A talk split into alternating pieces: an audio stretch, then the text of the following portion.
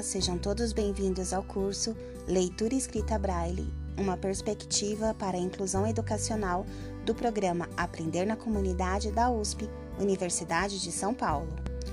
Meu nome é Rosimeire Lopes e eu vou acompanhar vocês nesse percurso. Desejo que seja muito proveitoso para todas e todos.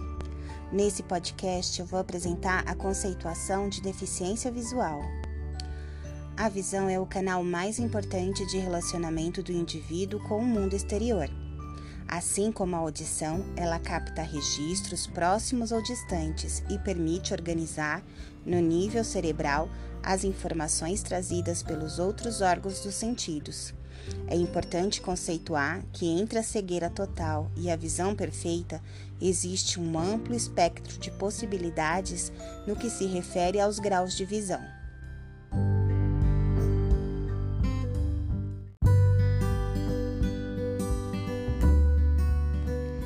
Vamos começar então pela visão subnormal ou baixa visão, que é a alteração da capacidade funcional decorrente da diminuição significativa da acuidade visual em um ou nos dois olhos, redução importante do campo visual e da sensibilidade aos contrastes e limitações de outras capacidades.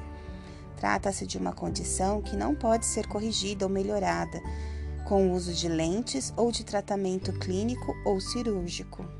Entre os espectros da capacidade visual existem algumas patologias como a miopia, o estrabismo, o astigmatismo, a ambliopia, a hipermetropia, a presbiopia, conhecida como vista cansada, que não constituem necessariamente deficiência visual, mas que na infância devem ser identificadas e tratadas o mais rapidamente possível, pois podem interferir no processo de desenvolvimento e na aprendizagem da criança. Uma definição simples para baixa visão é a incapacidade de enxergar com clareza suficiente para contar os dedos das mãos de uma outra pessoa a uma distância de uns 3 metros mais ou menos à luz do dia, mas a pessoa conserva ainda resíduos de visão. A baixa visão corresponde a um comprometimento do funcionamento visual em ambos os olhos e que não pode ser sanado, por exemplo, com o uso de óculos convencionais, lentes de contato ou cirurgias oftalmológicas. Corresponde a uma alteração da capacidade funcional da visão decorrente a inúmeros fatores isolados ou associados que acarretam a diminuição da acuidade visual, redução importante do campo visual, alterações corticais ou de sensibilidade aos contrastes que interferem ou que limitam o desempenho visual, dificuldade de adaptação à luminosidade e percepção de cores, alterações de sensibilidade aos contrastes, dificuldade para enxergar de perto ou de longe, entre outros. Até recentemente, não se levava em conta a existência dessa visão residual. A pessoa seria tratada como se fosse cega, aprendendo a ler e escrever em braille, movimentar-se com auxílio de bengala e etc. Hoje em dia, oftalmologistas, terapeutas e educadores trabalham no sentido de aproveitar esse potencial visual nas atividades educacionais, na vida cotidiana e no lazer. Mesmo usando auxílios ópticos como óculos e lupas, a pessoa com baixa visão apenas distingue vultos, claridades ou objetos a pouca distância. A visão se apresenta embaçada, diminuída, restrita a um campo visual ou prejudicada de algum modo. Existem técnicas que foram desenvolvidas para trabalhar com esse resíduo visual assim que for diagnosticada a deficiência visual, e isso melhora significativamente a qualidade de vida, mesmo sem eliminar a deficiência.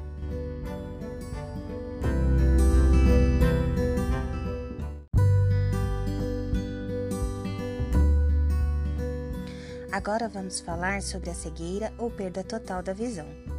A cegueira pode ser adquirida ou congênita, que é desde o nascimento. A pessoa que nasce com o sentido da visão e perde mais tarde, guarda memórias visuais, consegue se lembrar das imagens, luzes e cores que conheceu. E isso é muito útil para sua readaptação. Quem nasce sem essa possibilidade da visão, por outro lado, não forma essa memória visual. Consideramos como cegueira a alteração grave ou total de uma ou de várias funções elementares da visão. Esta condição afeta de maneira incorrigível a capacidade de perceber cor, tamanho, distância, forma, posição ou movimento em um campo de visão. Em muitos casos, a perda da visão acarreta a extração do globo ocular e, consequentemente, ocorre a necessidade do uso de próteses oculares em um ou em ambos os olhos. Esta condição pode ser considerada congênita quando a pessoa nasce com ela ou pode ser adquirida quando a pessoa desenvolve em decorrências orgânicas ou acidentais. As causas mais frequentes de cegueira e visão subnormal são a retinocoriodite macular por toxoplasmose, retinopatia da prematuridade causada pela imaturidade da retina em decorrência de parto prematuro ou excesso de oxigênio na incubadora, o albinismo, a retinose pigmentar, catarata congênita em consequência de rubéola ou outras infecções na gestação, glaucoma congênito, que pode ser hereditário ou causado por infecções, atrofia óptica, entre outros. A cegueira e a baixa visão podem também resultar de doenças como diabetes, deslocamento da retina e traumatismos oculares.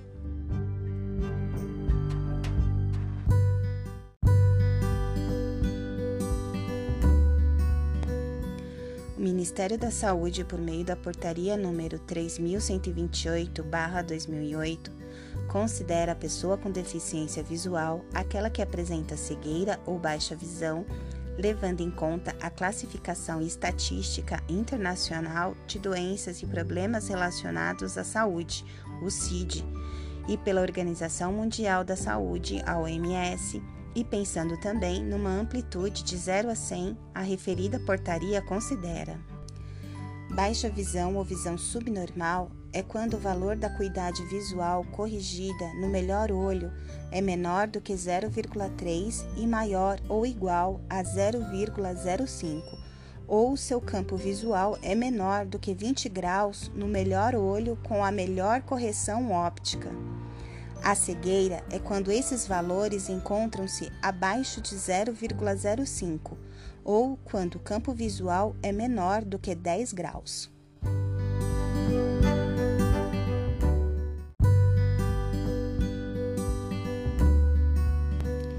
As informações desse podcast foram tiradas do caderno TV Escola Deficiência Visual do Ministério da Educação e do livro O Aluno com Deficiência Visual, Cegueira e Baixa Visão, da autora Eliana Cunha, da série Dorina Novil.